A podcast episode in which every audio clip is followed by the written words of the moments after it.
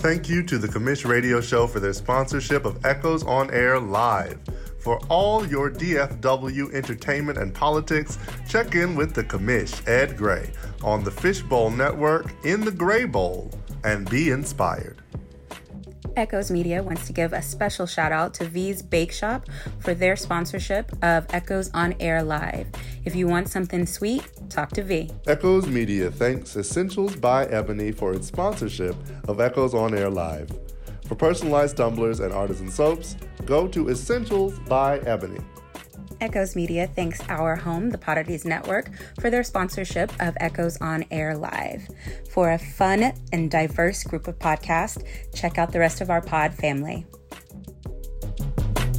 Hello, guys, and welcome to our first live event of Echoes on Air.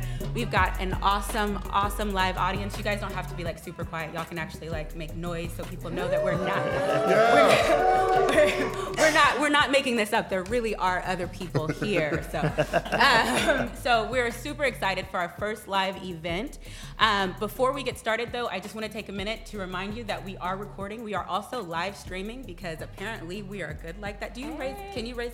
Dang, kinda maybe we should stop. we can do it. Okay, but the point is, we're excited, right? So, um, but take a moment to silence anything that buzzes, beeps, chirps, or sings, um, because we are recording and everything. Um, and we'll kind of go ahead and get started. Mine. Oh, I guess I should tell you who I am for those who don't know. Hi, I am Janelle Gray. I am the host and founder of Echoes Media. Um, thanks. Uh, and uh, this is Echoes on Air, which is a subsidiary of, of uh, Echoes Media, which is our podcast. And Chris is our co-host. Hi. Uh, You hi. can tell where our people are too, like right. Right, Okay. right. Like based on who yells in the room, you can tell. Um, no, I, I, I'm Chris. Uh, but before I introduce myself, um, I know that we've all heard about the uh, tragedy that happened in Christchurch in Australia or New Zealand. I apologize. And um, I just wanted to, before we get into all this, you know, talking about social justice burnout and trauma, in fact, um, I just want to take a moment and, and kind of hold space for that uh, to lift up uh, the victims and the survivors there, and also uh, our Muslim brothers and sisters worldwide. So, just if you join me in a moment of silence.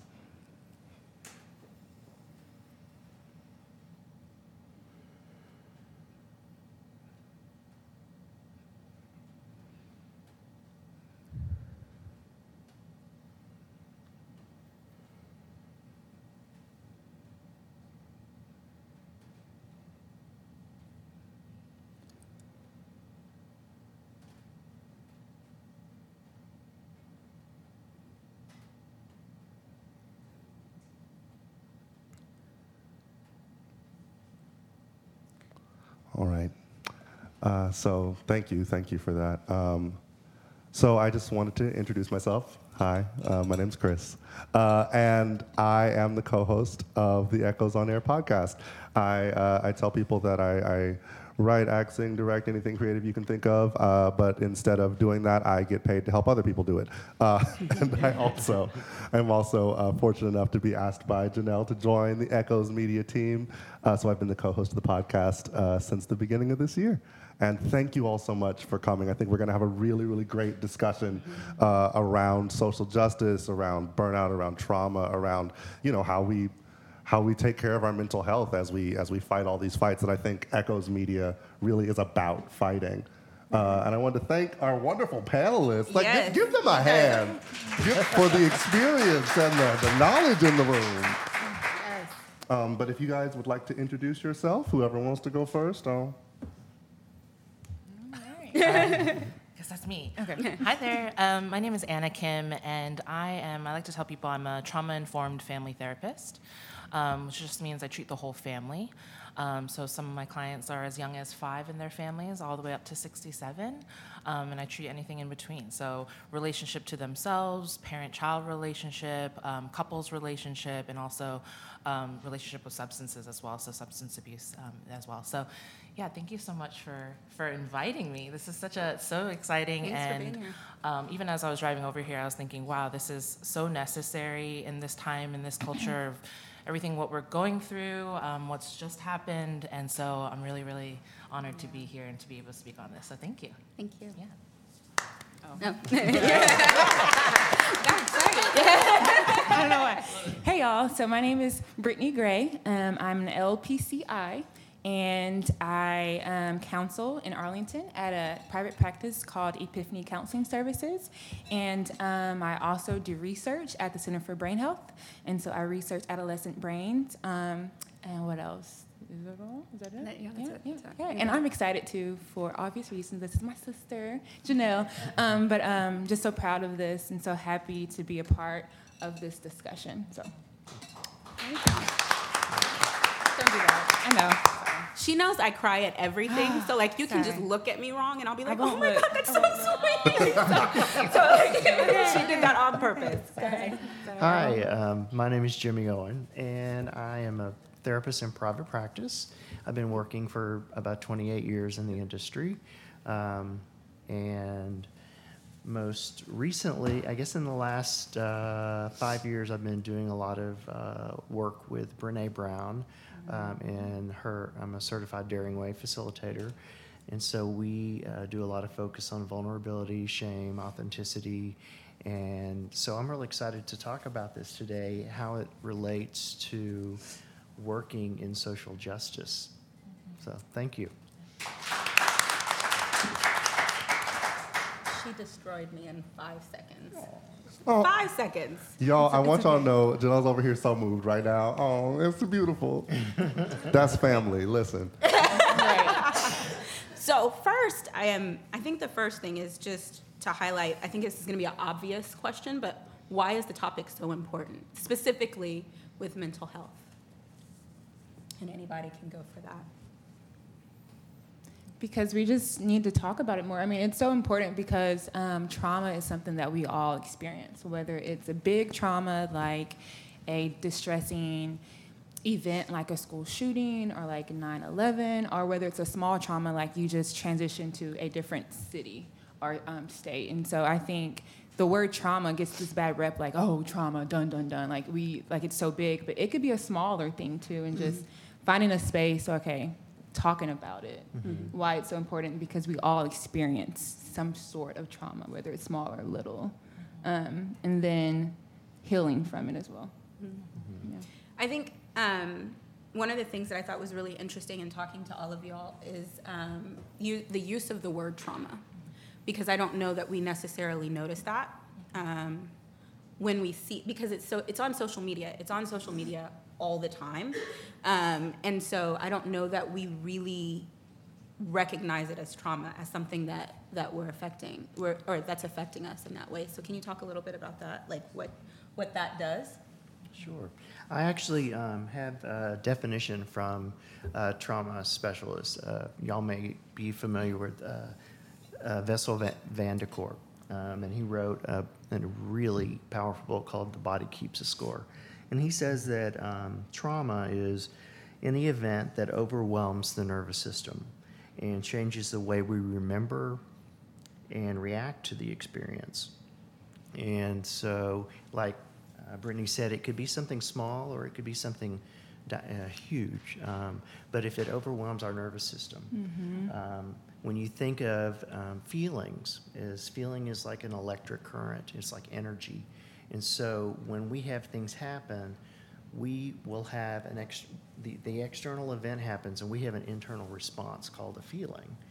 And if it's really big, we can't get all of that out. We can't process it. And so that is many times where trauma exists. We can't get it out. And so we have to figure out ways to take care of ourselves, especially if we're on the, the front lines, um, you know, working for social justice. Um, but we want to be able to uh, find a way to get that energy and, and uh, out of our body so that we can be more in the present and not be carrying that stuff with us.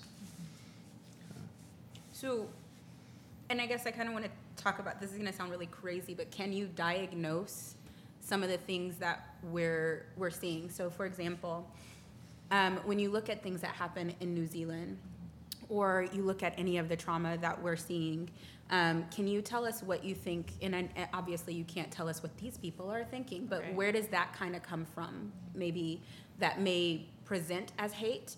Is there something that may be underlying? I definitely think um, the the top layer is hate, but hate is really a secondary emotion, or it's not really even an emotion. It's a reaction. Um, it's usually a behavior, and but underneath the vulnerable pieces are going to be fear and um, not feeling connected. So, encourage y'all to add to that. I, I would agree, yeah, because um, so I mean, if you think about why do we feel, it's to either survive, thrive, or avoid danger. And so we have these feelings for reasons. And so if the underlining thing, well, if if what you feel is hate, then the underlining would be fear of fill in the blank. And so it's just as far as counseling um, counselors go, it's just like how was this expression um, mismanaged? Like what possessed not well what led them to then act on an, an, an individual in a way that was disruptive to themselves to other people as far as like the hate crimes Mm. that happened in new zealand that you were talking about so Mm. I, I don't know if that answered it. No, it, it did. Um, and I also want to encourage uh, those of you in the audience, this isn't just for you to watch us talk either. Uh, we would absolutely love if you have a question or um, if there is something that they say that you want a little bit more um, uh, clarification or, or anything like that. If you want a little bit more information on that, um, let me know. Jack in the back, the co producer, AKA the ghost, if you uh, listen to us regularly, we always call him the ghost because he never talks. Um, so now you are actually our witness that Jack the ghost exists. He is Right. not a person that we Right. make up. Tell the on- right. listeners he's there. Tell the world he is a real person. But um, if you have about it on other um, other questions or anything that you want maybe them to explain, or or maybe there's something that we're not we're not answering or we're not asking that you think is important, let us know so we can get the mic to you. Um, Chris, did you have something? Oh, um, uh, no, no, nothing No, besides. I'm you- kidding. I'm, I I, was I gonna- did. uh, I did actually want to um, speak quickly to. So you know, our, our, our topic today is, is social justice burnout, and as I was thinking about it, I was sort of thinking about it in two senses. You know, both. Um, both like the the burnout we experience from being people in the world in marginalized identities, in um, uh, oppressed identities, or just you know the the thousand little slights that that you get being a person of color, being a woman, being a queer person, being a disabled person, being from from all these different directions. Um, and so I was hoping you could you could speak both to that and then also to I think what can maybe be more traumatic as when we're fighting for social justice, when we're constantly exposing ourselves. You know, we, we especially I would say in the last couple years, there's, it, it almost felt like to be woke, to be aware, to be interested in social justice meant constantly traumatizing yourself. Mm-hmm. Literally, like looking at all these videos of, of black people being shot Yes. or Yes. looking at all these videos of hate crimes and, and like you had to be as aware as possible of Right. anything that might traumatize you you know and and so how, how do you survive that how do you protect your mental health how do you make sure you can still fight um, and so I think broadly, I think we're going to speak to, to both of those angles of it um, throughout the session. But yeah, if there's anything in particular um, that you all can, can give us tools to, should we keep exposing ourselves to these traumatic things? right It's such a fine balance between like being engaged, right? Being aware of what's going on, mm-hmm. but then also having to find that time to kind of shut off, Yeah. right? Mm-hmm. and just be human and kind of go back to like the simpler part of life. And it's such a, a dance between both of those because we need both, right? And then we're talking about the central nervous system, right? How do we regulate ourselves when mm. we're exposed to the events? What's happening inside my body? How am I, why am I reacting, right? And so I think therapists, if they're trauma informed, they would help you really learn how to, what's, what's the difference between the reaction, Mm-hmm. which could uh, sometimes be that hate, that, that righteous anger, right? Because that's the mm-hmm. appropriate response to seeing injustice happen in the world, but then also how am I going to then respond? And those mm. could be very different things, right? Mm. And oftentimes we're in the society of instant gratification, right? We want to mm-hmm. react, or if we want something, we can literally reach it or call someone to get it. I mean, that's just the world that we live in now. And so, absolutely, when we're seeing this injustice going on, right, we can't help but have this such strong response to it. And then, not even, uh, and on top of that, if you have your own trauma, right? I want to go back to that and how Yes. we, we redefine trauma because trauma has become so misunderstood and sometimes thrown out a lot. Um, but you know, trauma could be in utero. Trauma can be what was your mom's, what was your birth mom's trauma during that time when she was even, you know, had you in her belly. Right, we know from studies that that stress hormones from the mom carries Transfer, into yeah. transfers into the child. So you're already set up and born into this world with some kind of experience and trauma, right? Then there's the traumatic event, there's abuse, there's neglect. I mean, there's all those things. But um, I'm gonna butcher his name. His name is Gabor Mate, right? And he um, talks about trauma in, in, in such a way that I was like, wow, that really makes so much sense. So trauma can be that traumatic event that happened to you. But trauma is also what lives and works within you. And in that way, what's the, with that kind of definition, definition, everyone is exposed to trauma in some sort of way, right? Mm. And it can actually be really subjective. It doesn't have to be this loud, big event. It could actually be little quieter traumas, right? Quieter mm-hmm. jabs, whether it's how you internalize things, whether that's false beliefs or messages you received in the world, right? All of that is carried within you. And so, really learning how do I still be engaged? How do I still remain woke and understanding what's going on in this right, world? right. How that But also being able to pull away because you got to take care of yourself in that in order to fight the long good fight. Yeah, because there's absolutely burnout in that. Yeah. Yes. Yeah. I, th- so what I thought was interesting, and I'm hoping to get um, a few more um, statistics actually uh, when I take a pause and grab my phone. But um, what I did was I was able to pull some of our uh, some of the people I think here uh, in the audience took the survey. Um, we had probably about 80 to 90 people who took the survey, and out of those people who took the survey, it was about 69% that said the first thing they feel feel is anger. And so I want to know what we- you know we were talking about these underlying things of hate which i i think has a lot to do with or it shows itself like that hate shows itself in anger you can see that in every civil rights um, movement picture from the 60s that you see hate being held or you know thrown on on any of of a lot of our different um, uh, movements that are happening right now what is if everybody is feeling that that anger first um, is that healthy? Is that is that common? Is there something that they can maybe, or they, huh, we, is there something that we mm-hmm. can be in tune with mm-hmm. that we can kind of pay attention to? Mm-hmm. Well, I think that anger is many times a secondary emotion, but it's, it's a powerful emotion and it generates energy. The gift of anger is motivation, strength, and energy. So to go there first makes sense, but if we slow down and if we can understand that that anger is most of the time a secondary emotion, if we can slow down and have the mindfulness to say, what else am I feeling in this experience? We may go to the vulnerable feelings of fear, pain, shame, guilt, um, loneliness, feeling disconnected, or, or feeling the humiliation or unjust of what's happening. Go ahead. Um, I read in this book, and I forget what it's called, but it described that we all have two different, I mean, two primary feelings um, pain and pleasure.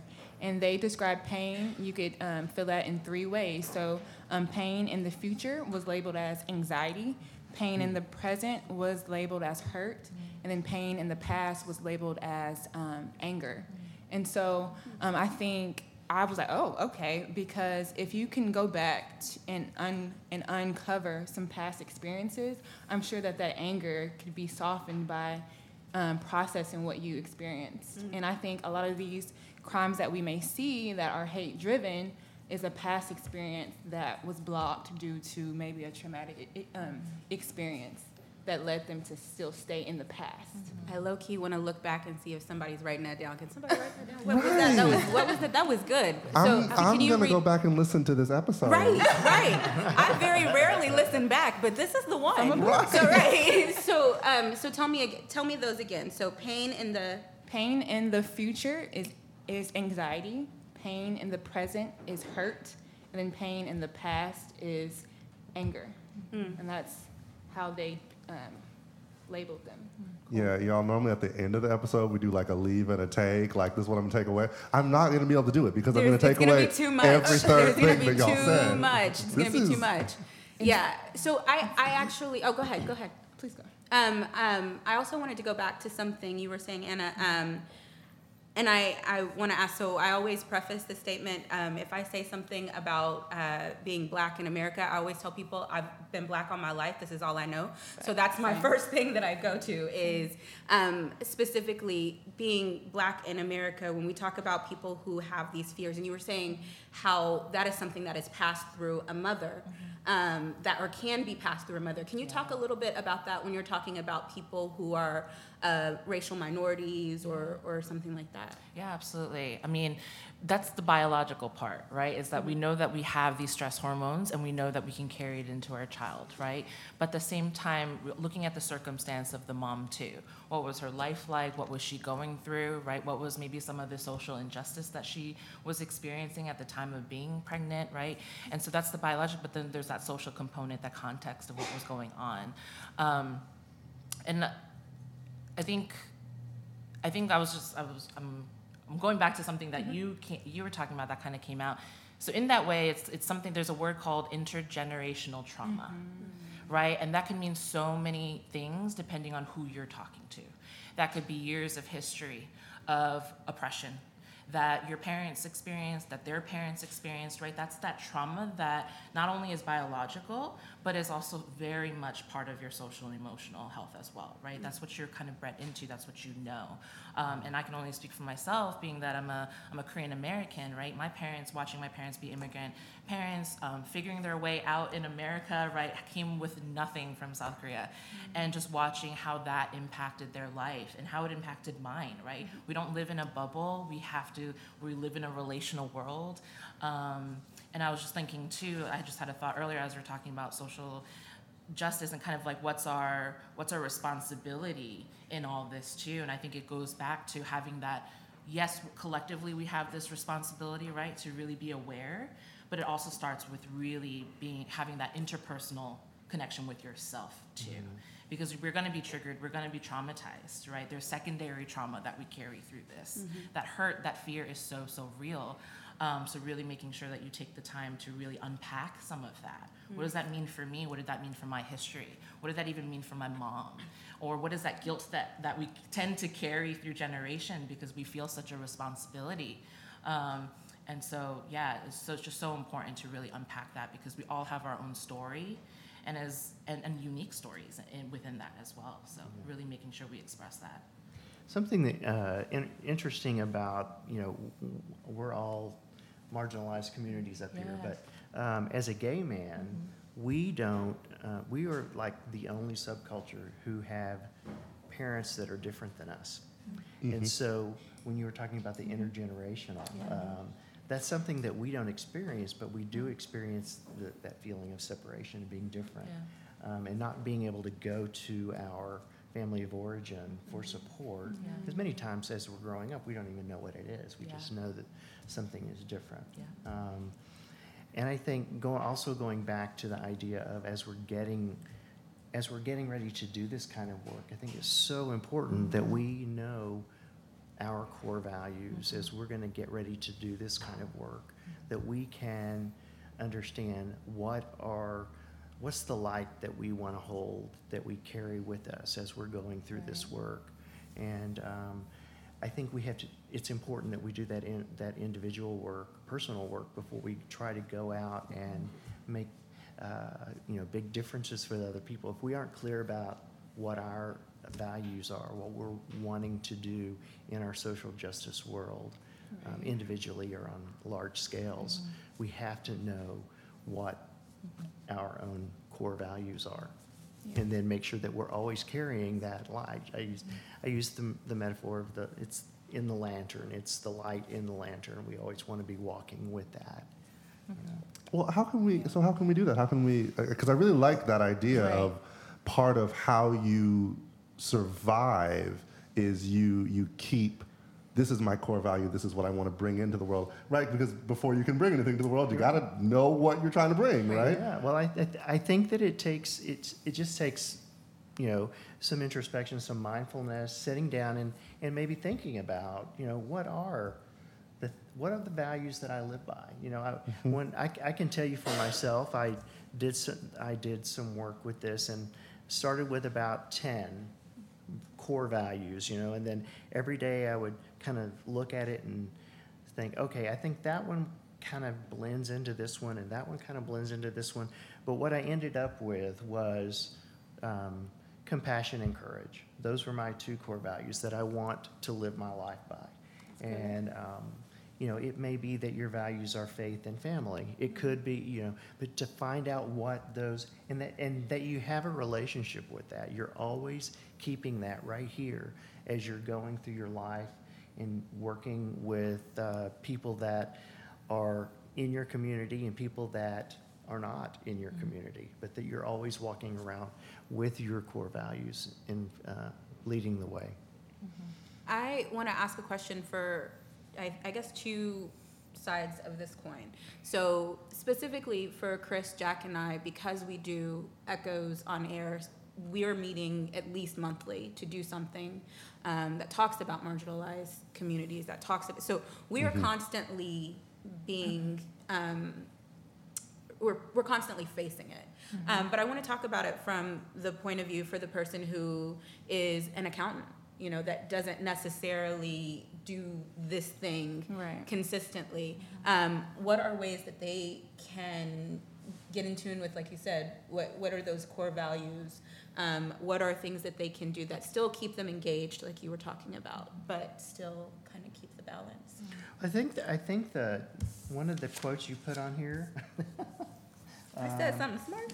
uh, so, about social change. Okay, yes. Um, Yeah. I think that that, that um, is something, you know, it So- doesn't take huge things if you want to. Yeah, social change is a million individual acts of kindness um, and a million subversive acts of resistance. Yeah. So it's about, uh, as, as an accountant, you're at work and you hear someone um, saying something derogatory, a racially derogatory statement, being able to just say, hey, that's not okay. You know, that, learning how to have that courage. Um, because if you are silent, you side with the oppressor. You don't side with the person that's being marginalized. And so it's always important. There's little, I mean, all through the day, we have little moments where we have those opportunities to be um, be an activist. And when we think, a lot of times when people think of the word activism, we think of a, you know, we're, you know, like this. but really, it's it's just being authentic and being vulnerable in your world, mm-hmm. being courageous in your world, and speaking your truth, making sure that you see everyone, that everyone has value, purpose, and meaning. And I want to correct that. So it's social change is a million acts of kindness, but social justice is a million subversive acts of resistance. Mm-hmm. Okay, hmm. that's mm-hmm. good. Um, I would say before you, because I always like to work inward then outward, and so another practical way that I would do this is just to just to just step back. And I've always been an avid journal. Um, I've always journaled, and so I would just picture my heart as a building. And I tell my clients this too because they can really see the visual. So if your heart is a building and different rooms and different um, hallways and different um, levels indicate memories, um, moments of your life that were traumatic. Um, you could go up to the third floor, that was your childhood, the 16th floor, that was your 16th birthday. And then each room, you've stored something that, whether it was happy or whether that was painful. And um, before we can go out into the world and help, we have to first deal with the rooms that are hard. Um, Go in that room where you've locked from your family and then just sit there. And if it's too much, close it and then have your friend come and help you, have a therapist come and help you. Um, a lot of times we may just store things that we experience in these rooms and we just write it off. And then um, this, then the things may become overwhelming, burnout, and so those things spill out of the room, and it gets ugly when it spills out, and so that's when you just can't handle life because you're overwhelmed because the rooms that that you have that you've stored stuff in hasn't really been managed well. Mm-hmm. And so it's just, so that's what I view therapy as, just finding someone to help go into your building, which is your heart, and just sort out some stuff that you've just suppressed. Mm. Y'all, And my then- sister's smart. Thank you for the imagery. I love that. That's what I really had to do. Like, I really had to be like, okay, Yeah. childhood, what trauma? Mm-hmm. Whether I didn't have the word for it then, but that was trauma, Brittanie. Like, no, mm-hmm. that was trauma. Mm. Um, that wasn't your maturity. That was trauma that you had to adjust to at a different age, you know? And so um, I would say that first. And then once you've identified the rooms, then that's when you can say, okay, this needs to go there. Maybe I can start on this first and I can close those doors and not deal with everything at one time. Right. Well, just to echo that, ah. And bringing in the title of the podcast. Okay. Our panelists know what's up. We didn't even tell him that. That's on it. I'm on it today. Okay. I mean, all this talk about fear, we can't talk, we can't not talk about safety, mm. right? Mm. And and I think what I tell my clients every time they walk into the room is this is a safe space. I want to give you something that maybe you have not been given. Maybe that was a need that was not met as a kid growing up. Maybe that's because you've been oppressed. Maybe that's because you're, you know, you're discriminating. All these people who live in the margins, right? That that sense of safety and trust is huge. So even getting someone in through the door Mm. to make that choice to come and sit in front of me, I really, really honor that so much so that I tell them that, right? And thank you for being here and wanting to work on yourself, unpack those rooms that maybe mm-hmm. we've done such a good job of locking up. And this is a safe space, and I want to give you that felt safety. And I know that that is not something that, that safety is freely given from me, but trust is something to be earned, right? So every time, whether that's 50 minutes, an hour, a week, when you come in and you're sharing a little bit of you to me, that is so, I mean, to witness that and then to see change and then be, have people be vulnerable and share with you, share with you things that they have literally locked up and kept from everyone and never had the space to share. Um, that is, that's that authenticity, that authenticity, that genuineness that I, um, I so, so honor my clients with. And that's so necessary, right? We need that soft landing um, to even be able to go through that. And then as we get through that, because now we have that safety, then we got to start challenging our clients, Yeah. right? Okay. We got to start getting a little bit more comfortable with the uncomfortable. You know, we've we've laid some groundwork, some foundational stuff, and so now let's get in. Let's get into it because the only the thing that I do know about pain and trauma is there's no way around it. We try every way that we can. Try right? to function. try to function Yeah. whether that's you know grabbing onto unhealthy relationships whether that's um, grabbing onto drugs or alcohol because that numbs me and, and, and it's too painful otherwise right we do such a good job of walking around it or avoiding it but the one thing i do know about pain and, and trauma and all those things is you have to get through it yeah Oh, question, Jack. Can we get a mic? Ooh, question. Mic check, That's one, two, Right. one. Thank you. We gotta go back to the word woke. I want to go back there. This Yes. gentleman here. Yeah. For sure. Uh, how do you guys recommend going about telling your family and your friends that you're on an outrage vacation? You- you're, you're, you're full of, Yeah. you know, because you're supposed to be outraged all the time, and they're sort of outraged that you're not outraged. Because I, I, I, I got to tell you, I'm doing something this weekend. Yes, I'll Yes. get upset about it whenever I read more, but right now I'm doing stuff for me. Mm-hmm. I mean, so what, what's what's a good way to go on an outrage vacation? i love that. I like idea. that. I also like an that. outrage vacation. That's the title of his new book. Right. We got wisdom title from of our his new book, panelists. We right. got wisdom from our audience. Yes, Listen, man. we all need to like We really up came more here for y'all. This That's really what it is. i need one of those Right. Um, I mean, I guess that goes back to the balance of being able to shut off a little bit, right? Is you gotta, as much as we're talking and saying we need to act and, and as a collective, like be aware and, and do these things and make different actions and choices, we also need that inner work, right? And so that retreat, that time to go out is absolutely is what you should be doing, right? To fill you up. Because I always tell my clients, like, do what feeds your soul. Do what feels good. Mm-hmm. That could be anything. That could be taking a hot shower. That could be mm. maybe taking your shoes off and going on the grass. That's one of my favorites. Gardening. I mean, anything that you love and enjoy, you need to, we're exerting so much energy mm-hmm. By being angry, right? it takes a lot of energy, a lot of time. There's a lot of gathering that happens when you do that, especially when you're with like-minded people, right? So it's a lot of energy that you're outputting. So you need to be filling your gas tank back up because we can't, we don't go very far when our gas mm-hmm. tank is running on empty, right? That's mm-hmm. what I call survival mode. Yeah. Mm-hmm. We're not really living, we're not really thriving, we're not learning, right? Right. How do we get from the survival mode to then the living, right? Is we need that timeouts, we need those breaks. And- Absolutely. Right. I'm sorry, I want to ask, uh, uh, I kind of want to piggyback on that question, and I see that we have another question, but I want to piggyback um, on that question with, I, I get that. So now, if I'm him, how do I deal with them not accepting that I'm on an outrage vacation? That has nothing to do with you. Oh, okay, great, good talk then. Um, boundaries. And we're done. that's that's a boundary that you have Yes. to set. Um, That you have to Come on, set, and then boundaries, you yeah. have to honor that. Honor your boundaries. I honor mine, and it's and it's uncomfortable for others, but I know what I need to do so I can be fueled and I can be fed and I can be whole, and I have to just honor that and let it be. Right, and it's not sustainable to have that outrage all the time. You have to have time to breathe in and breathe out. And so if you can mm-hmm. kind of think of when I'm doing my activism, that's kind of breathing in. But I have to take time to breathe, I mean, that's breathing out. Mm-hmm. I have to take that time to breathe in and take care of myself. Mm-hmm. Because I can't survive if I'm always just mm-hmm. breathing out.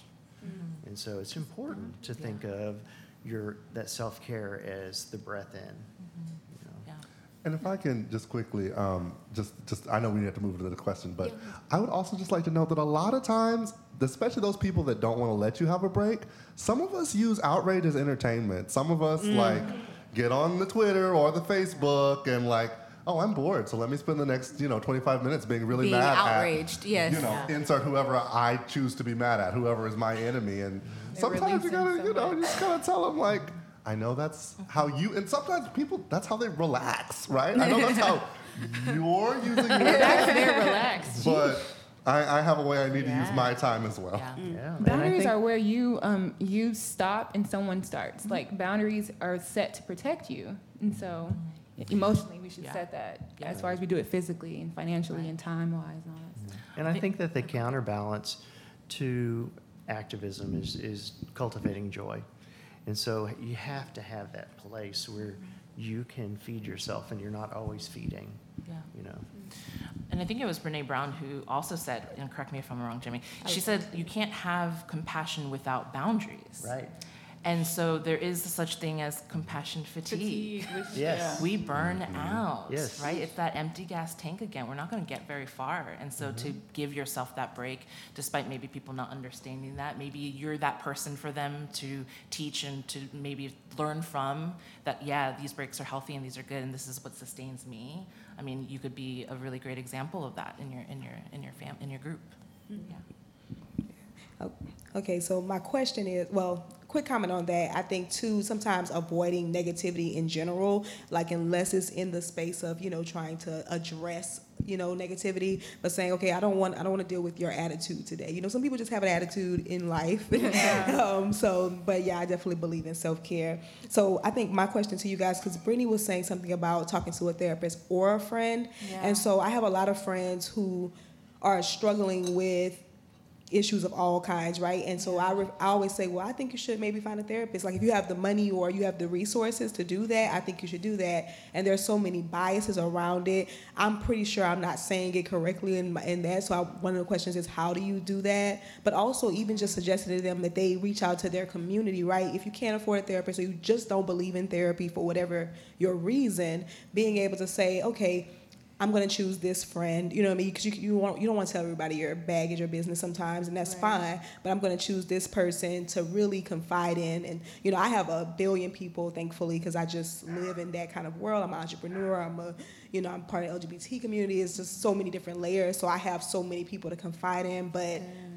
You know, everybody doesn't, or everybody doesn't feel comfortable. So, how do you address those people and kind of say it in a nice way, but also, you know, make sure it's firm enough to them, to them understand like this can lead to self harm or, you know what I mean? In any way, just your body can also just shut down from stress. You know.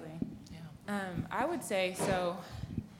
If you had a friend and he or she was physically hurt, would you say, oh, don't go to the doctor? We could heal you. Like, we could do that. Oh, that um, bone is broken? Okay, let's just go ahead and, and like, let's self medicate you until it's fixed. But then you could be doing that and then you could be causing more harm. You could be just really just in a bad boat years down. So that's how I kind of tell friends that I ha- that I have also like, you know, therapy is just like going to the doctor, but it's but it's your heart that you're healing. It's like emotional wounds that you're doing versus physical doctor. I don't know why we put so much emphasis on physical health and not emotional health. And it's mm-hmm. like you could be fine on the outside, but emotionally you're hurt. Mm-hmm. Emotionally, there's some things that have not healed, and, and if they have healed, there's kind of been some bruises too. So it's not it hasn't healed well or healthy. And so I think when they get that, like, oh, okay, you're kind of right. I'm like, yeah. Um, then they could be more open to it. Well, not like yeah, like that, like like I'm right. No, but they're like, oh, okay, that kind of makes sense. That's what I meant, you guys. And I think that yeah. there's also um, cultural biases um, in every Yeah. subculture Yes. about going to therapy. And I think it's important that you're able to look at those um, and be able to talk about them with your friends as um, if they're resistant to therapy. Um, you know, I think as, as a, uh, for instance, as a gay man, um, going into a, ther- a therapist would, um, I don't know, because we don't have that intergenerational thing going on, we have the shame or the, the, the fear of our physical and emotional safety um, going and walking into a room and, and sharing something um, with someone that we don't know whether or not they're going to be able to uh, be non-judgmental, be supportive, be encouraging, hold that safe, hold that space for us. And, and I think, um, I think it's different with other cultures. I think um, other, I know, you know, many of the Asian cultures have a very strong bias against um, going to talk to someone, to a therapist, because uh, it's just, it goes completely against their culture. Um, Yeah. Y'all wanna? Absolutely. Yeah, I'll speak about that for sure. I mean, it, it, uh, it comes up. I mean, I was just, um, Jasmine's here. She's from my from Lifeology, and she just put on a great panel called Side by Side. And I'm so sad I missed that Yeah, too, it but was I a- was checking it out. it was Just- such a great yeah. discussion. It was, you know, really removing that stigma from Black community, but all, really all marginalized communities, and being able to talk about that. And um, something that I shared then was having dinner with my parents, and simply just now wanting to have those dialogues with them. Right now, now that they see me not as a child anymore, we can actually sit down at the dinner table and talk about really important things. And one of the things I asked them was, you know, what do you guys think about about mental health? You know, and they were like, oh no, you don't you don't talk to anyone, right? You keep it at home, you keep it mm-hmm. private. Mm-hmm. If it gets out of hand, you go to church, you pray it away, mm-hmm. you invite the pastor. I mean, you mm. contain it. And so the fear is I can't get this out. So to be able to go to someone who maybe not might not even be Asian, right? Maybe someone that is um, someone who looks like could have been your oppressor. I don't know. There's a lot of triggers and a lot of mistrust in that, and so um, to be able to share in that again is is really is really. Um, I don't know. I'm thinking it's precious, it's fragile to be able to do that. Um, and my, my parents were just like, you know, you really taught us. You taught us about mental health because our community is not talking about it. Our church definitely isn't talking about it. And so, um, and, and just my personal story, and kind of goes back to your, your question is if you have any personal experience that you can share with that person, that's the way to tie them in, right? That's, that's when it's a rise for you to be vulnerable and say, I've been through my struggle and I hate and it hurts me to see you struggle. Let me help you struggling. Like let's struggle together, right? Let me connect you to the people that I trust, and really kind of care, help carry that that wound to someone who's who's trust trustworthy. Um, because it's so it, you got to do it. And my personal story in that is I became a counselor because I had to go through my own counseling. Shocker? I had to do my own work. And my parents saw me through that struggle, they saw me out of that struggle, and then now to see that I've really started this career in helping other people, they're like, You taught us what that means, because that's how much is not being talked about in those communities. Or if it is, it's private conversations that you're never able to bring up again, and then that builds another wall of mistrust Yeah. of how do I then help this person? Right. Um, so it's it's really it starts with you. It starts with you trying to make that change and say, hey, this is someone I know that um, is really um, you know effective or, or competent in this field. I know this person, or I've seen and met this person. Let me just give this to you because I think that this person could really help you. And making those connections, I think, could be really helpful. Yeah. And oh, go ahead. And then And like I see um, you. oh, okay, validating the mis the mistrust too, because especially in the Yes, black yes. community, like there's there has been some unethical experiments that have gone on within the black community, like the Tuskegee Mm-hmm. syphilis experiment. That I mean, I understand the mistrust with coming into this field, like knowing that this has happened before and knowing like how can I trust you to Mhm. hold something that you know in the past that psychology has really been based on just I mean older white men that only did studies within Yeah. other white people and then mistreating marginalized groups too and so just like that community of lack of distrust i mean mis- Mhm. mistrust um, validating that and then um, with, with, with like the faith component i can also see that too it's like you know i'm not t- like only talk to pastors and stuff but i mean god he's placed people in different positions and so Mhm. he's placed doctors to handle people in there like nurses Right. and so it's like you know he's he, um, equipped us all with gifts and so maybe that person's gift is to help you Yeah. i don't know Yeah. and, And I so would, on that yeah. same note, um, I would, would, as you were talking, I was really thinking about like, for the queer community, for a long time, you went to a psychologist to be pathologized. yes Like literally, like in Yes. the DSM. In the like DSM. this is a Yes. disease. Yeah. Yes. And so I, I think exactly what you were saying, validating that, like, hey, listen, I get it, I understand. I was scared too. And I think also, oftentimes, um, you know, you, you see this diverse panelist, a group of people we have here, a lot of times encouraging people to see a therapist that is, that shares their culture or just that has experienced the things Is that they don't culturally like, aware. culturally aware there was a point Culturally in time educated. Where like when I was looking like specifically to, to, to see a therapist to talk about like romantic and sexual issues, so I sought out a queer therapist because Yeah. like, A, Yeah. duh. But B, like it really you don't have that same there's a there's a level of fear that you just don't have when you don't have to think about like, oh, is this person going to like you for Yeah. Right, Are they going to judge me? Are Yeah. they going to understand it? Are they going to, et cetera, et cetera? And I really quick because I want to get to Arlisha's question, but um, there uh, is a documentary that a friend of mine, um, Darnell Lamont Walker is his name, and we'll put that in the episode um, notes. But he did a, uh documentary called Outside the House.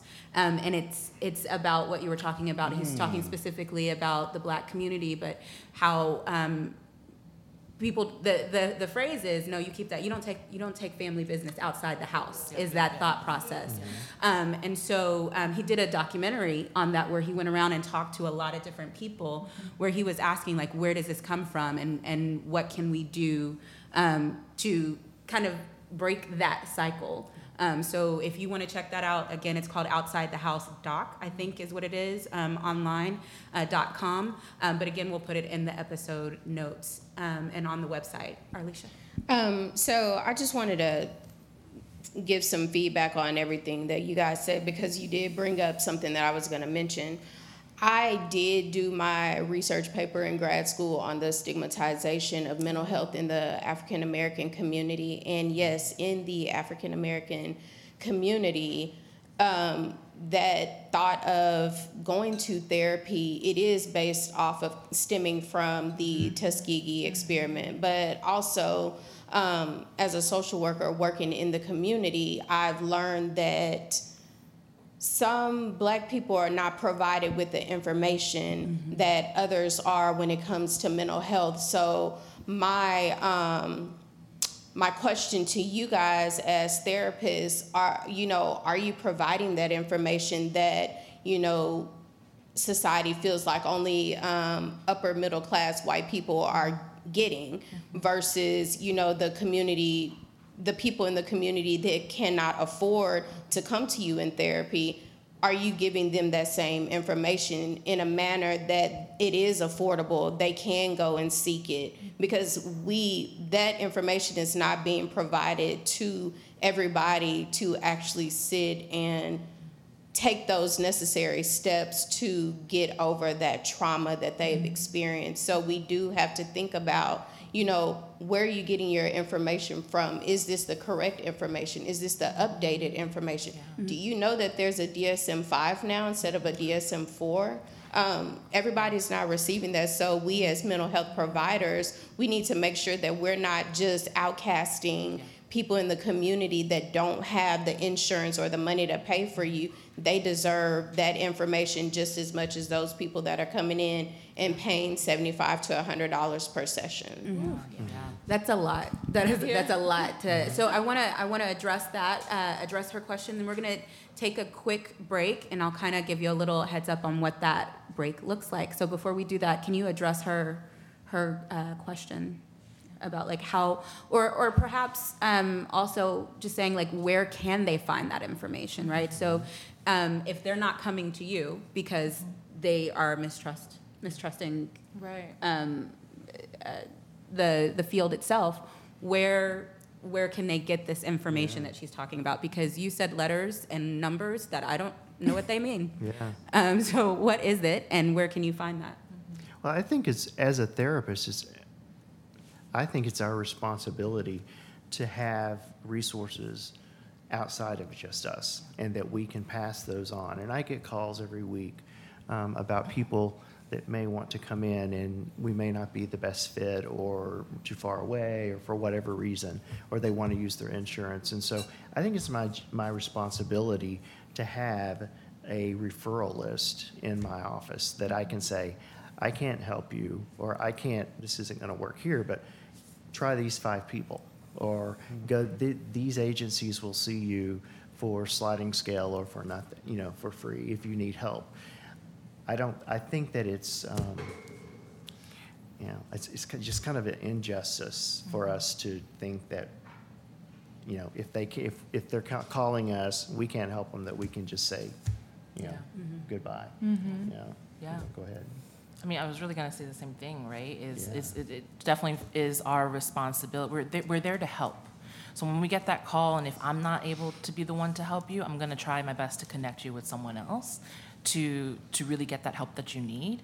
But it's also the person's responsibility to, I think, interview your, your counselor. It might not be a good fit. You might walk in and have one thought and then walk out with another too, and that's okay. So really, um, being mindful of who you're choosing to be this helper but also influencer in your life through your struggle i think is so important Yeah.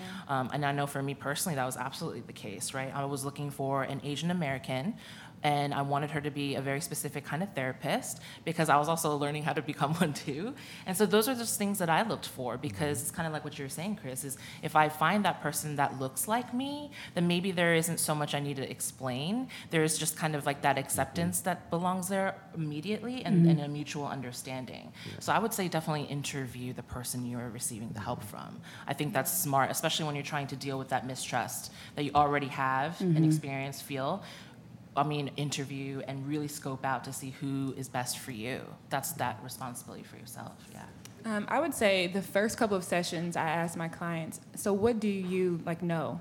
Um, I want to know like what have they gathered from the knowledge, like from their friends, from the world about depression. Okay, so what is that? Like, tell me in your in your words what it is. And and if it's something that's like, mm, okay, that's a myth or that's not really accurate, then that's when I do the psycho education. That's when I just um, tell them, okay, so this is what depression is. It's it's just not you just moping around. It's actually something that it's rather normal. A lot of people experience it. Um, it's just much more than just you being sad today. It's you know, and so I go through that and I do it slowly and I say it not in a like I'm this and you're small. Like it's just a conversation that I say, and it starts to slowly unravel the myths that they've ingrained or that they've wired in their head. Um, and then that's how it's normalized, and then they're like, oh, okay, well, it's not that bad. And then I think the stigma comes off of it too when I just start to just ask them what they already know, and then just tell them little bits and pieces of this is what it actually is, and this is why you know you may be experiencing that. So when we come back, um, I want to take about a 15-minute break, give you guys a chance to go to the restroom and get some yummy snacks. Um, when we come back, I definitely want to talk about um, triggers. Um, I want to talk about um, PTSD, and I think I sent you guys some stuff on PTSS um, that was talked about um, or that was brought up there. I'm trying to talk about a lot of things that people have been communicating with us um, through the website and on our social media page. So I want to make sure that we honor those questions that are coming in. Um, and I also want to talk about um, signs that we can look for. Um, are there things that maybe we don't we don't recognize because we just do this every day? Um, are there signs that that we can look for, that we can feel, or, or, or something like that. So um, while you are, uh, like I said, taking a break, first, before we take a break, I want to make sure that I give a shout out to our sponsors because our sponsors are the best. Uh, the Commish radio show, uh, Ed Gray, the Commish, um, which he may or may not be related to two of the people that are here. Um, don't know. Um, but you can catch uh, the Commish radio show on Fishbowl Network, uh, also the Poddities Network, um, as well as Ebony Essentials by Ebony and Vee's delicious these cupcakes you guys if you haven't had a cupcake you are losing at life and i want you to win. So i want you to go get a cupcake right now. These are so good. Um, so take a minute take 15 minutes and we'll come back. Oh i'm sorry I'm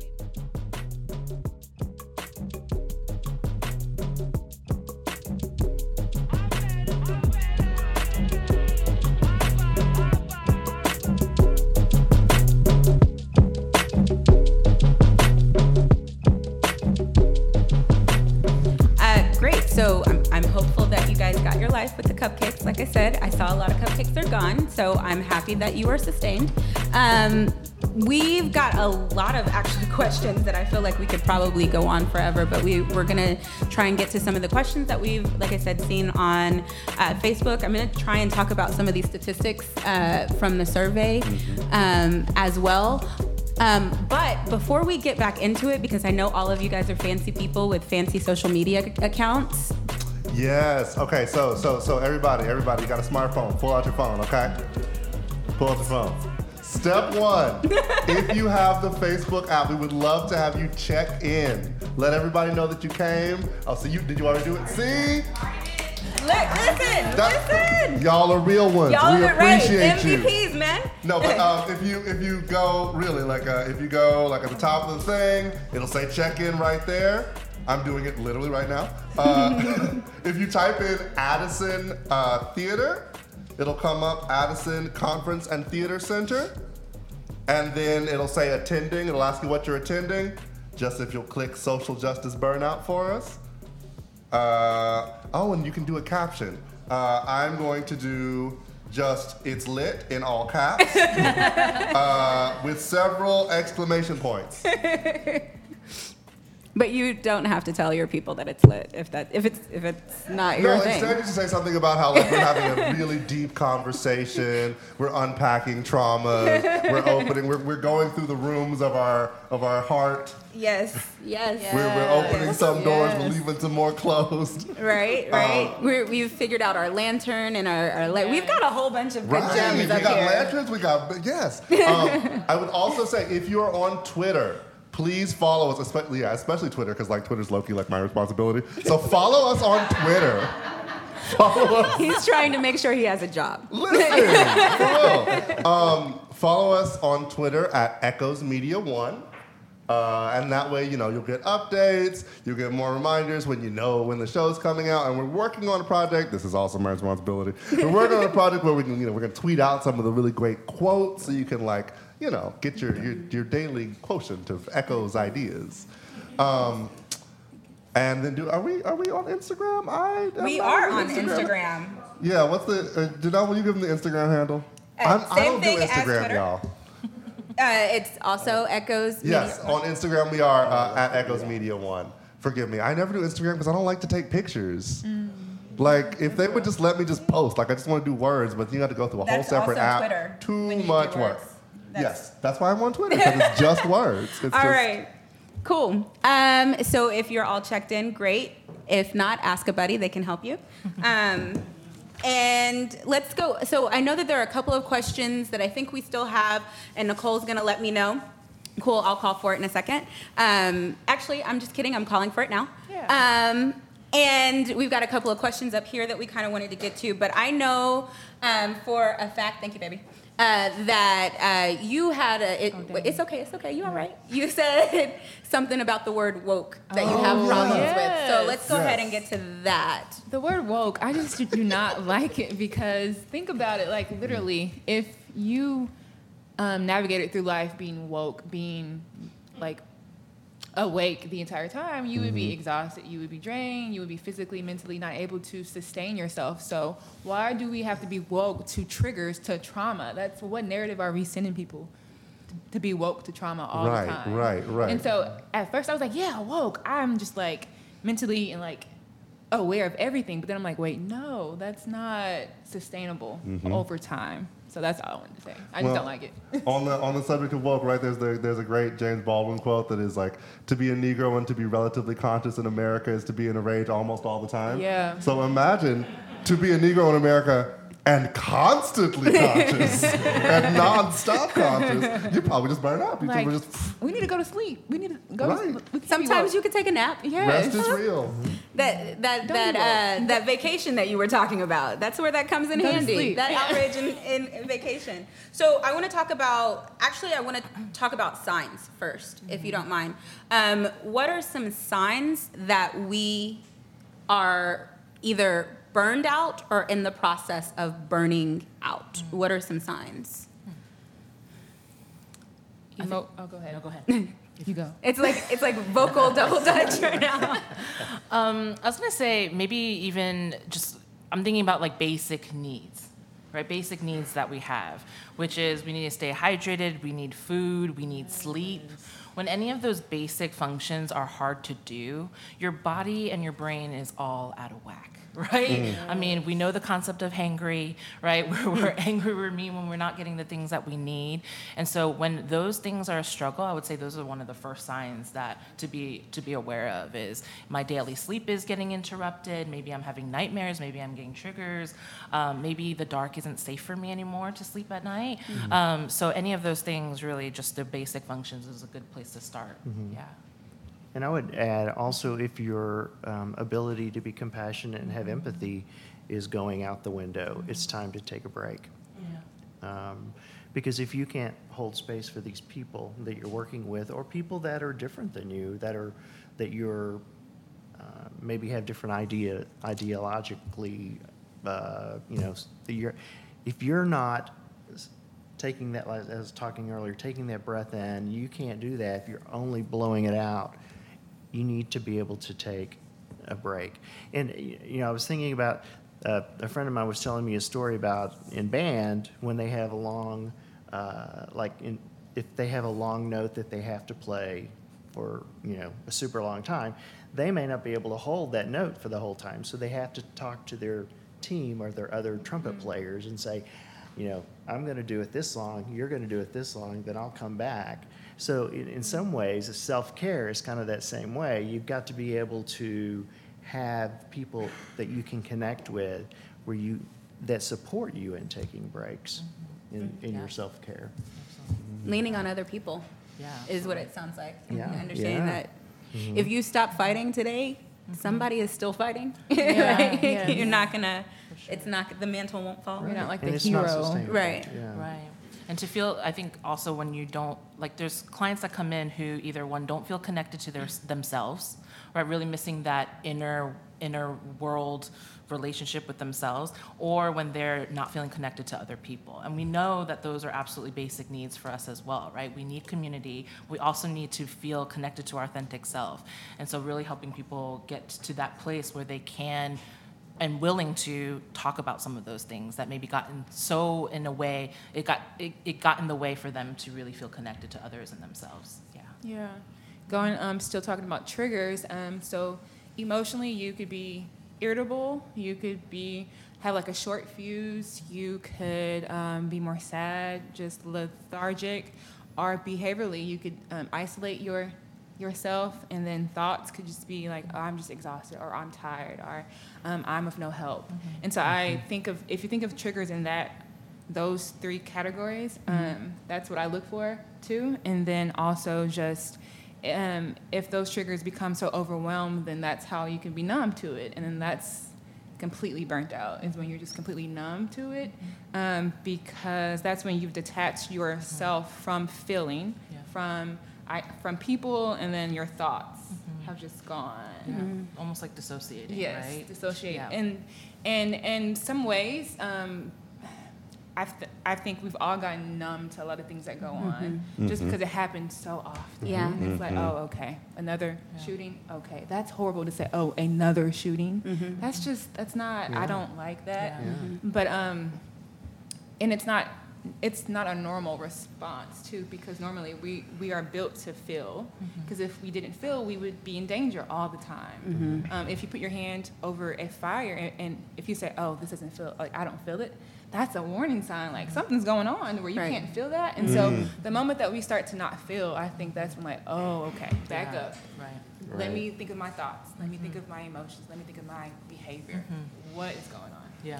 Well, can I, and on that subject, um, I have often found myself, you know, scrolling, whatever, and, and you, and you can see, oh, there's something that we all need to be upset about, and how how do we find that balance? Is there a healthy way for us to say, I know the response that I, it's almost like, can you have the response in a truthful way without immediately engaging, and like, where's that balance of right this is something that I I want to have the capacity to really but feel i don't it. have it right now right. Mm-hmm. that's okay to say that.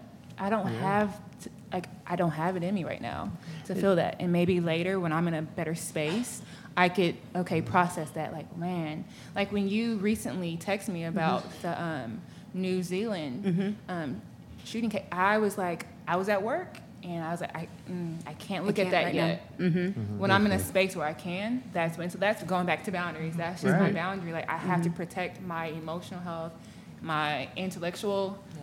boundary, and I just have to do that. Um, I'm learning. Yeah. I'm it because she is the one who told me the boundaries thing, and I'm learning. I always say I'm a psychologist or like I'm a I'm a therapist because my sister is one, so I have all the answers. I don't really think that's how it works, but we're gonna call it that. Just like I have my MD because So, uh, I watch so- Grey's Anatomy. that's that's how that's how it works. How many Um, clinical hours does that count as? Having a sister? Relational hours. we can make it work. election hours, yes. Um, but yeah, those boundaries are super, super mm-hmm. important, mm-hmm. and and it it's so I think it's so helpful to, I guess. I think you just don't realize that you need them. You don't realize when you actually take them. You don't know. I think what helped me is when I knew that I was calling them boundaries. Mm-hmm. Like this is what it is. Like you know, I'm a big fan of calling a thing a thing. Whatever Yeah. that thing is, call that thing Name what it. it uh, whatever it is. And so I think once I learned to call this like I am setting a boundary, it also helped me to adhere to that boundary mm-hmm. a lot more because I know that that's what it is. Right. I know mm-hmm. it's in place for a reason, and I know that this is meant to protect me. Mm-hmm. Yes. And I think also with boundaries, uh, many times we think about that as what's okay and what's not okay with another person. Well, we also have to practice boundaries. What's okay and what's not okay for me. Yeah.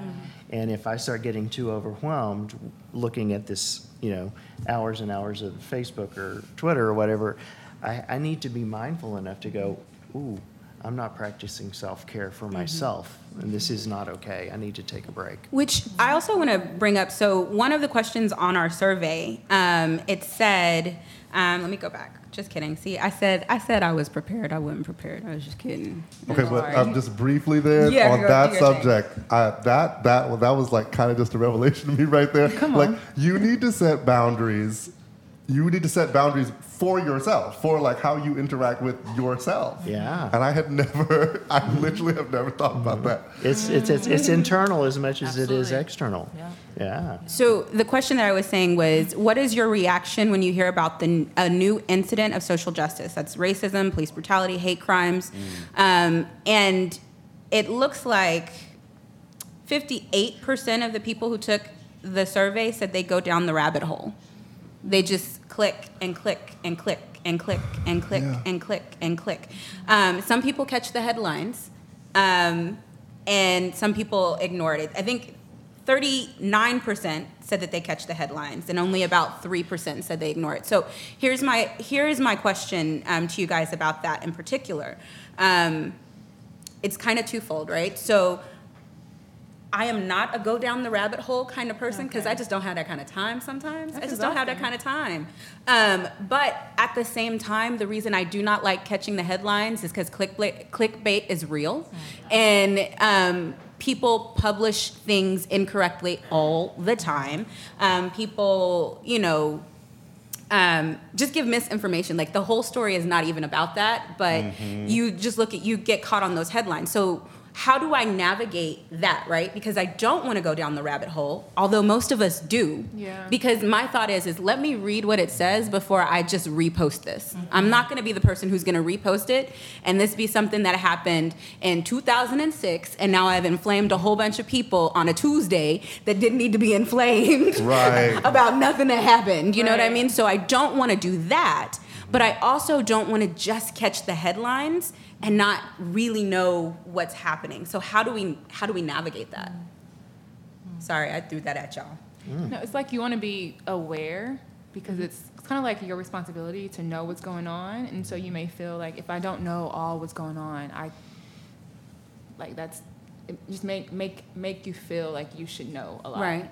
And so, And you can't do anything if you don't know what's going right, Right. Mm. Mm. And is it based on data or is it based on a highly emotional reaction? yeah, You know, so if it's not based on data, then it's, well, Brene Brown calls it bullshit. Mm-hmm. So, on. Um, we can say that on here. Yeah, it's okay. totally fine. so if, if, if someone is, or if you're reading something and it's just emotional based and it's not fact based, that's not data. Mm-hmm. That's not real. It's just someone's, it's a story that someone has made up for themselves. Mm-hmm. Um, and so you, if it's, when you're looking at that stuff, if it's not data based, then you really need to be careful about reposting or, you know, you see that it's, it's, it doesn't have sources and, you know, let it go. You know, that's not where you need to spend your time. There's a question in the back. So sometimes uh, the pain, and I think the pain and the uh, trauma that we experience um, can sometimes be self-induced. Um, a lot of times by taking on too much of a workload or uh, not engaging in activities that are areas of our strengths. Um, if we approach the issue as a, as if we approach the issue of social justice as a project, and we understand that there are certain requirements that need to be considered in terms of conditions established before embarking on that journey. To anyone on the panel, can you speak to how managing expectations and understanding who you are, and you spoke a little bit, you spoke a little bit about that, um, understanding who you are in terms of your core values, recognizing your strengths and your weaknesses, and how they can be used not only to decrease your probability of experiencing a burnout or a breakdown, but also to assist you in determining your role in the fight for social justice and how you might be most effective in that endeavor as well. Hmm. that's good. Yeah. Hmm. That was quite right. That was quite yes. I like okay. Well, panelists. I think the keyword, the keywords that stuck out to me was role and expectations. And so once you identify what your role is on this ongoing fight that didn't start with you, and that's not going to end with with you, I think that's when you can put some realistic expectations on yourself. Because maybe since the social justice fight is so big and there's so many things that need to be addressed, I think just knowing what your role is and then putting realistic expectations on yourself so that way you, you, you don't feel guilt or burnt out when you don't meet them. Um, you don't feel like you, you have to do everything because, you know, I'm going to stay in my lane. Like, I know that this is what I'm passionate about and this is what I'm going to do. I'm not going to fight everything because I can't do mm-hmm. it. Mm-hmm. You're going to be tired. Like, there's so many things. I get upset about so many things, but I'm like, wait, Brittanie, like, what like mm. find one thing that you're passionate about and just run with that because within that's when you're going to be authentic that's when you're going to be most efficient when you just find that struggle that is going on that you just really identify with. Um, yeah. recognizing our our limitations um, that we can't fix everything. And many times the person that we are with um, doesn't need to be fixed. They just need to have someone hold space for them. And for you to be i guess as a clinician for me to recognize that i can't this is just I just thought of a story back when I was in grad school, um, in the the olden days, um, and uh, I was working. It was back in the, the late '80s, and I was doing HIV/AIDS counseling. And my supervisor told um, was, was back then we had to um, use cassette tapes to um, for our sessions to give you know to to get uh, graded, and at, she gave me a piece of paper that said. Um, I think you're getting too, you're, you're trying too hard. And if she said, if you want to be Jesus, you're going to have to wear a crown of thorns. And I still have that piece of paper today. And it reminds me that my job is not to fix, it's to be there and to hold space for these people. Yeah. Yeah. I, There's a question, Jack. It's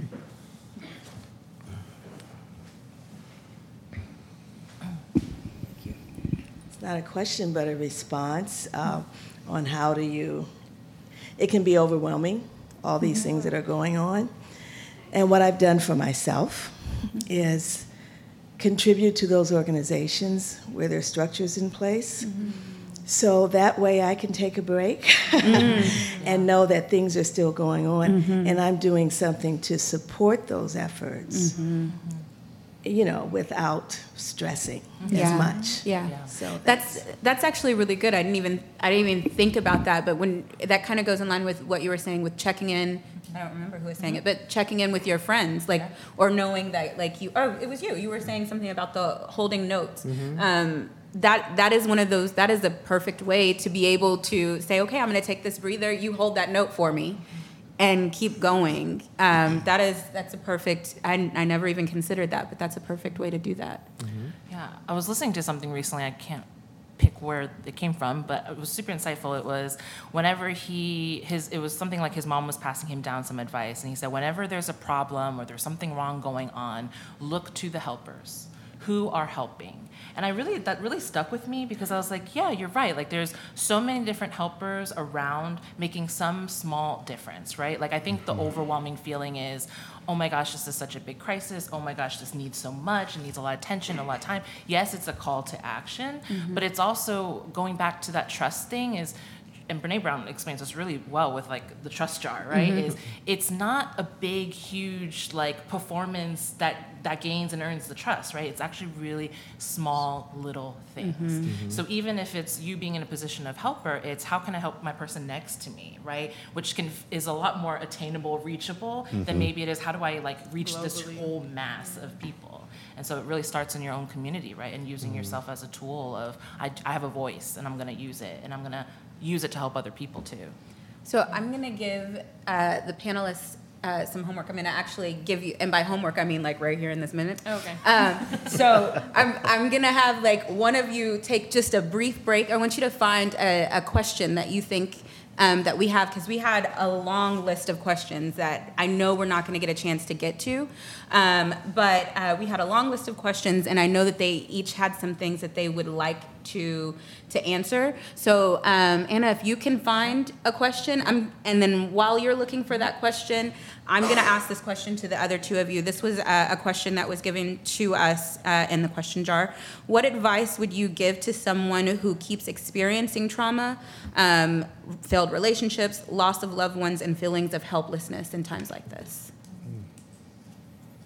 So to me, it feels like it's an over. When I read that, I'm thinking this person feels overwhelmed. Right. Um, this person, I, to me, that that sounds like burnout based on some of the things that you guys have already talked about. So, what advice would you give this this person who wrote this question? Um, let's see. I think the most obvious one would be to find find a clinician that you can work with to help understand if if these things are happening, you know, back to back. That that could be trauma. But if you're repeating the same thing over and over, you need to look at what you're doing, what, what your part may be. You may have some blind spots, you know, and, and you also need to have someone that can hold that space for you and, and, and be with you and say, gosh, that's really hard what you're, you're experiencing. And, um, and maybe they can give you some um, skills or things for you to think about um, that might help you change um, the future and not let your your past be what defines you. And um, I would definitely say just for them to step back. It seems like there's like a pattern. Um, there's a lot that they're experiencing. Um, I'm all about being gentle, and so this seems like it's a lot going on. And it's like if um, if they were in a pool, they're drowning right now, and it's almost as if I cannot come out because failed relationships, loss of a loved one. It's just I keep sinking. Um, offer your hand up, and um, hopefully there's someone that can help them take the load off of it. Um, it I would say s- step away and then just eh, like figure out what room should I tackle first. Don't tackle it all. What room can I handle? Those are all different traumas that are happening, stacking on top of each other. That definitely require its own time to deal with, but don't do it all at once. That's not healthy. What would the question that you, what was the Yeah. question that you wanted to talk about? My question was, how much should we tell children? Okay. How much should we I was tell so children? interested to hear, Yeah. yes. Yeah. Am I answering the question too? Yes, go ahead. how much should we tell? The question is, how much should we tell children? Um, let's see. Okay, so so last night I was doing some homework in my group practice Lifeology OC. Let me plug them in. Um, Oak Cliff. Uh, they were. Uh, we've been talking about this documentary that came out. It's called "Won't You Be My Neighbor," and it was about Mr. Rogers. It's on HBO. If you haven't seen it, I really encourage it. And man, this was back in like the 50s, 60s, right, when he was just so radical and revolution in the way that he spoke to children and teaching them, and then not have not that the set happened in a bubble, right? There was so much going on. I mean, civil rights, everything was happening during those times. And he really made it a focus of let's not forget about the children. Let's not forget about the kids in all this. Because just because they're little, they experience those big emotions, those big losses, just the same as adults and parents do. Um, so having those trusting people who are aware, who know what's going on, but then there's that thing about boundaries too, because there are they are kids, and there is a level of protection that we need to provide them too, and ultimately letting them know that. I'm a caretaker, I'm a caretaker in your life, I'm a trustworthy person, and I'm gonna protect you as best as I can in this, and you're safe in this. But there's also also telling them like filtering out almost how much of this am i going to decide to tell my child what's the real message i guess in all this that i'm trying to pass and teach on um, and, and i feel like we've gone so far away from teaching our kids when you talk about discipline, I tell my parents this all the time.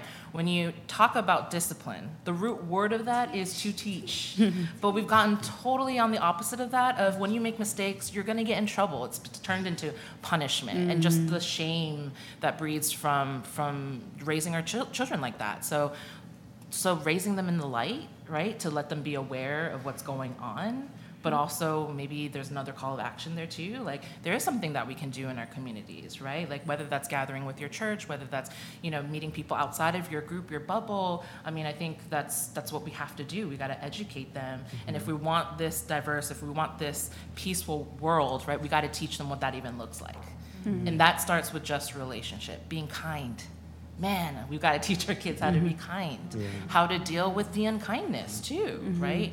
Um, and so, how much should we tell our children? I mean, it's it's going to differ on everyone, but something that I'm I I just have such a heart for is when children experience loss, it is just as big. If not, maybe sometimes bigger than the adult who is coming in in his 60s, 50s of holding and carrying that pain with him for a long time, right? So addressing that, calling it, give it a mm-hmm. name. These are the feelings. Yes, you should be feeling this. Yes, mm-hmm. of course, that's normal.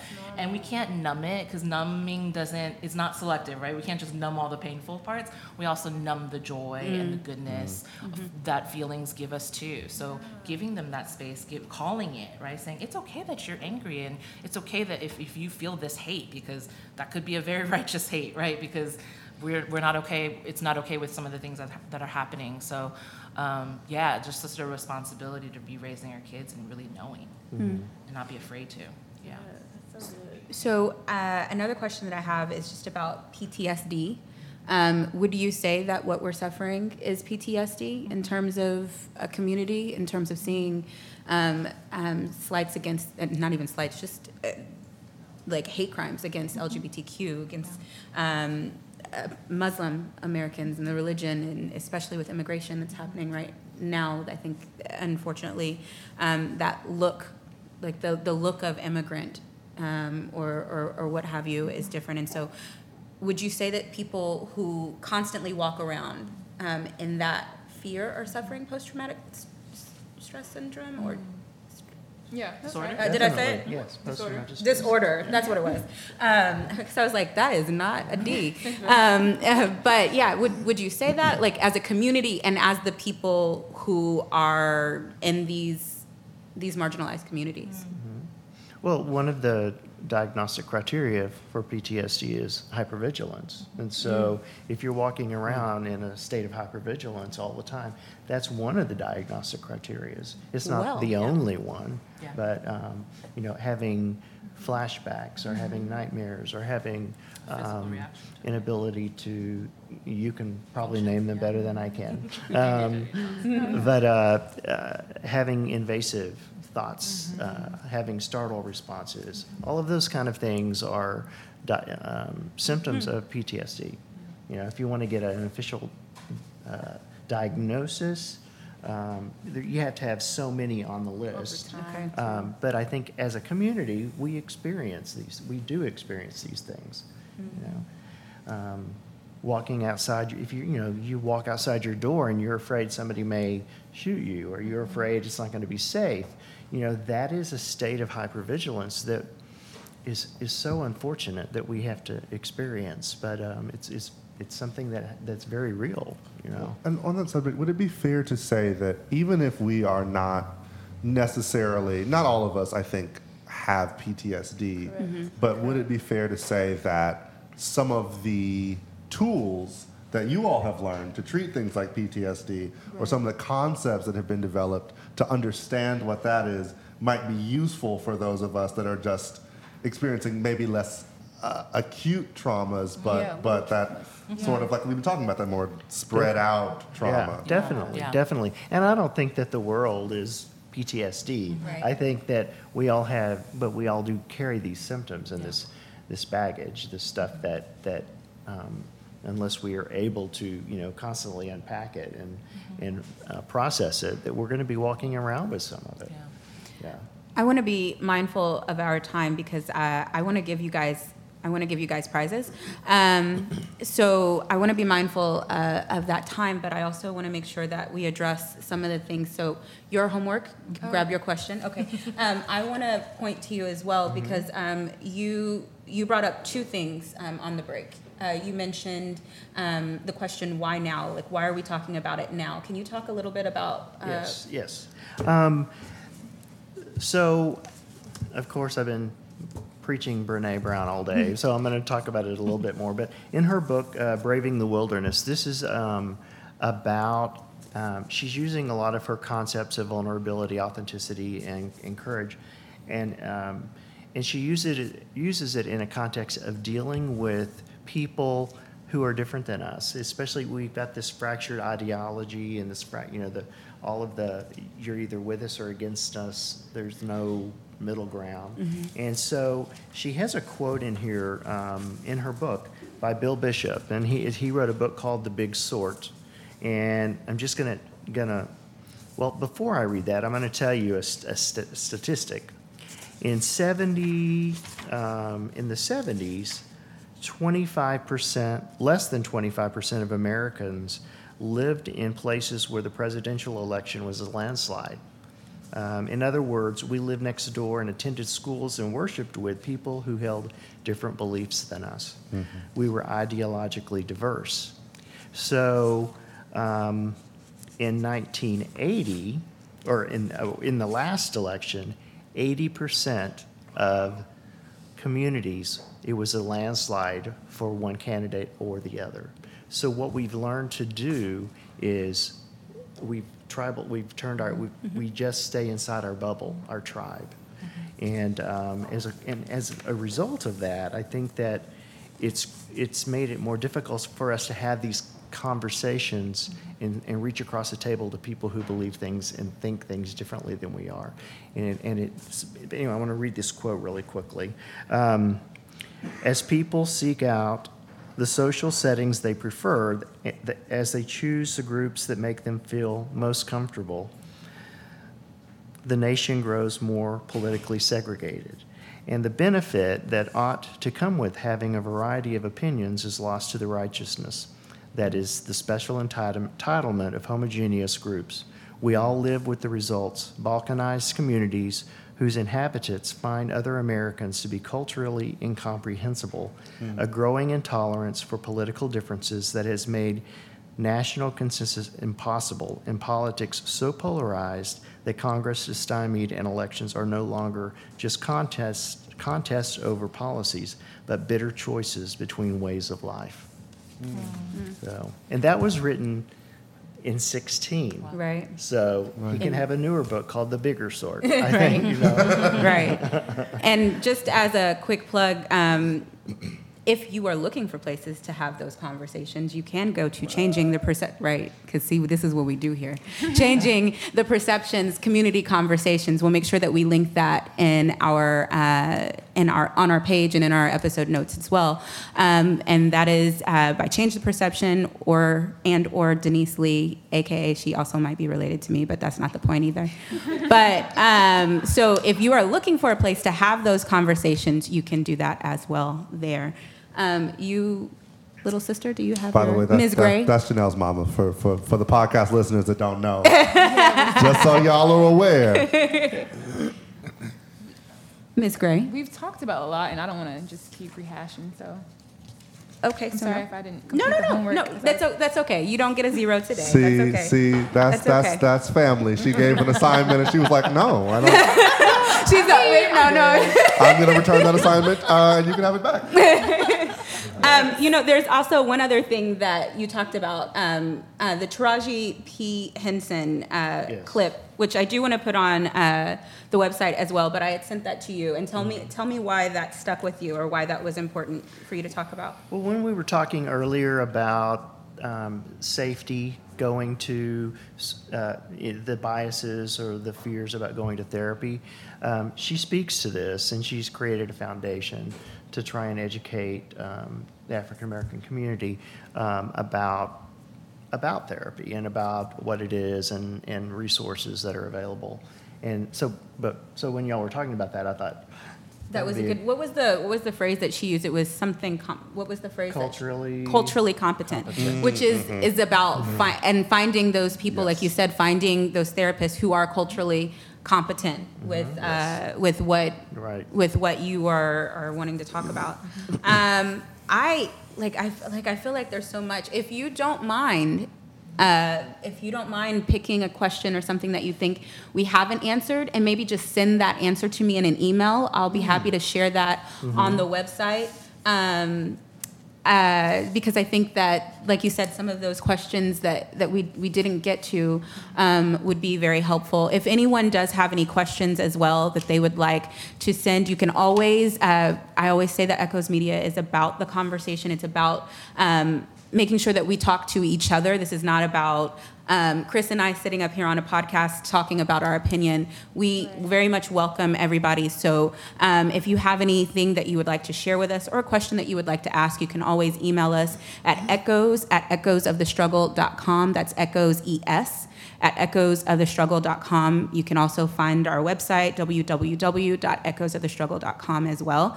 Um, I would send- also throw out that you can tweet us a question you can, listen. at Echoes. Media One. Yes, you can also For real, tweet us. a question. Yes. We'd love to. We actually are quite interactive on Yeah. on the Facebooks and the Twitters, so um, feel free to do that. Um, I let's go ahead and do.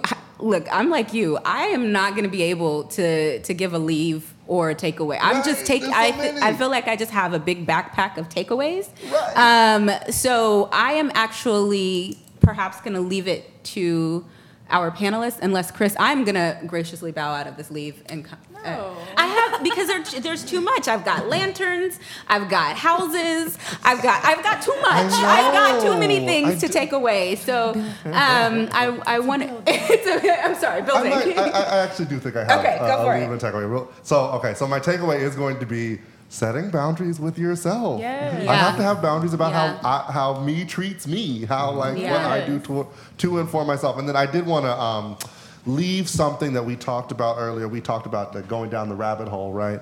And on that subject, I would just say, and I'm thinking again about that the light and the lantern. Mm. When you're going down that rabbit hole, please remember what why you are doing this. What is your purpose? And, I, mm. and I want to give a quick example, which is uh, so I, I started reading about um, what happened in Christchurch.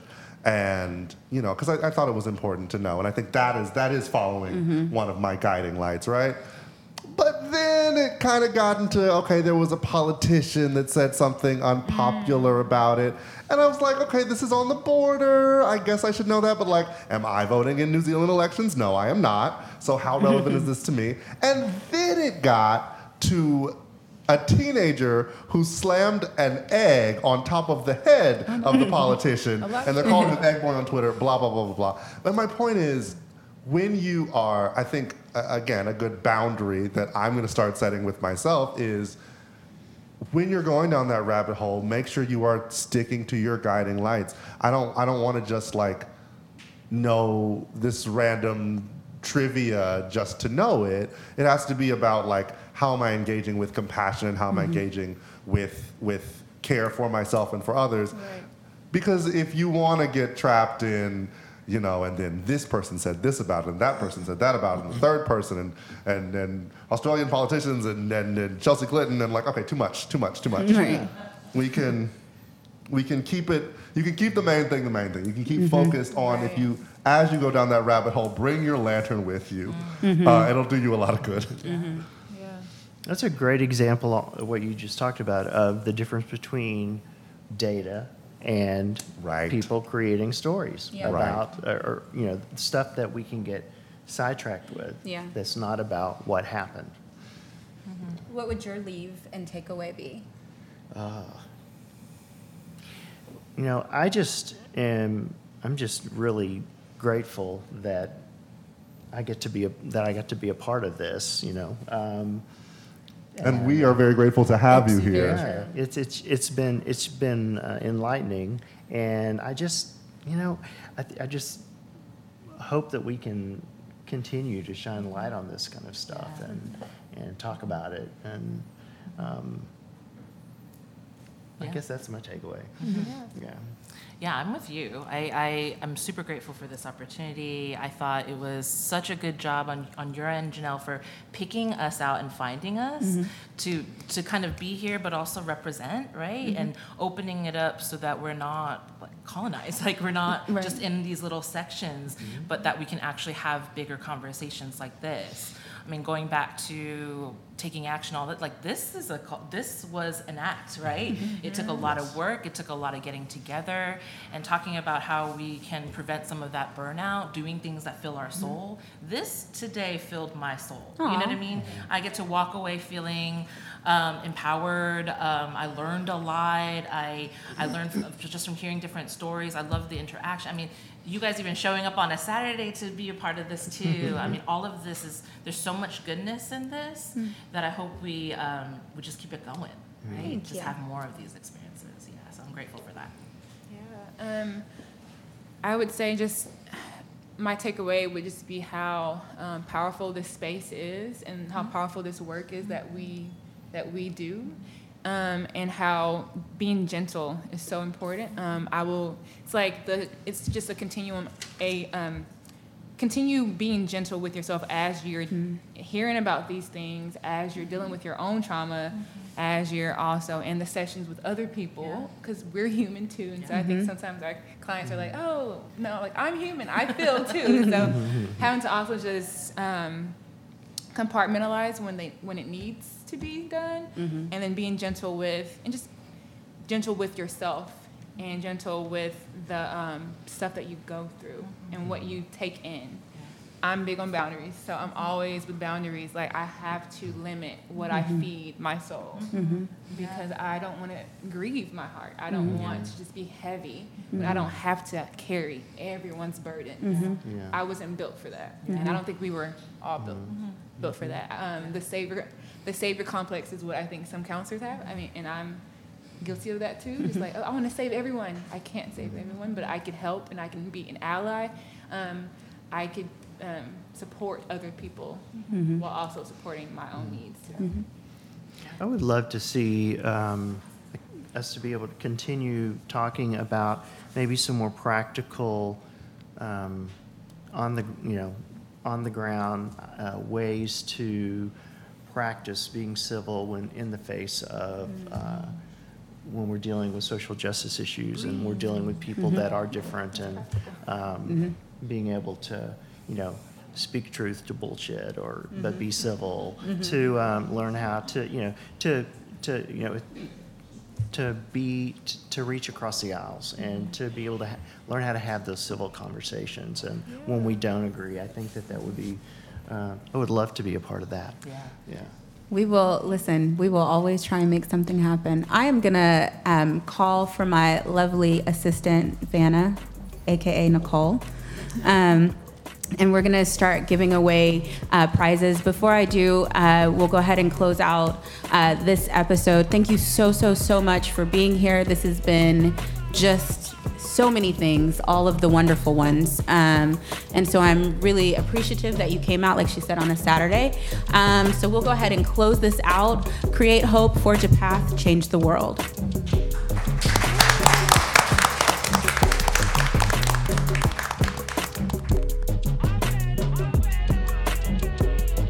Thank you to the Commish Radio Show for their sponsorship of Echoes on Air Live. For all your DFW entertainment and politics, check in with the Commish, Ed Gray, on the Fishbowl Network in the Gray Bowl, and be inspired. Echoes Media wants to give a special shout out to Vee's Bakeshoppe for their sponsorship of Echoes on Air Live. If you want something sweet, talk to V. Echoes Media thanks Essentials by Ebony for its sponsorship of Echoes on Air Live. For personalized tumblers and artisan soaps, go to Essentials by Ebony. Echoes Media thanks Our Home, the Poddities Network, for their sponsorship of Echoes on Air Live. For a fun and diverse group of podcasts, check out the rest of our pod family.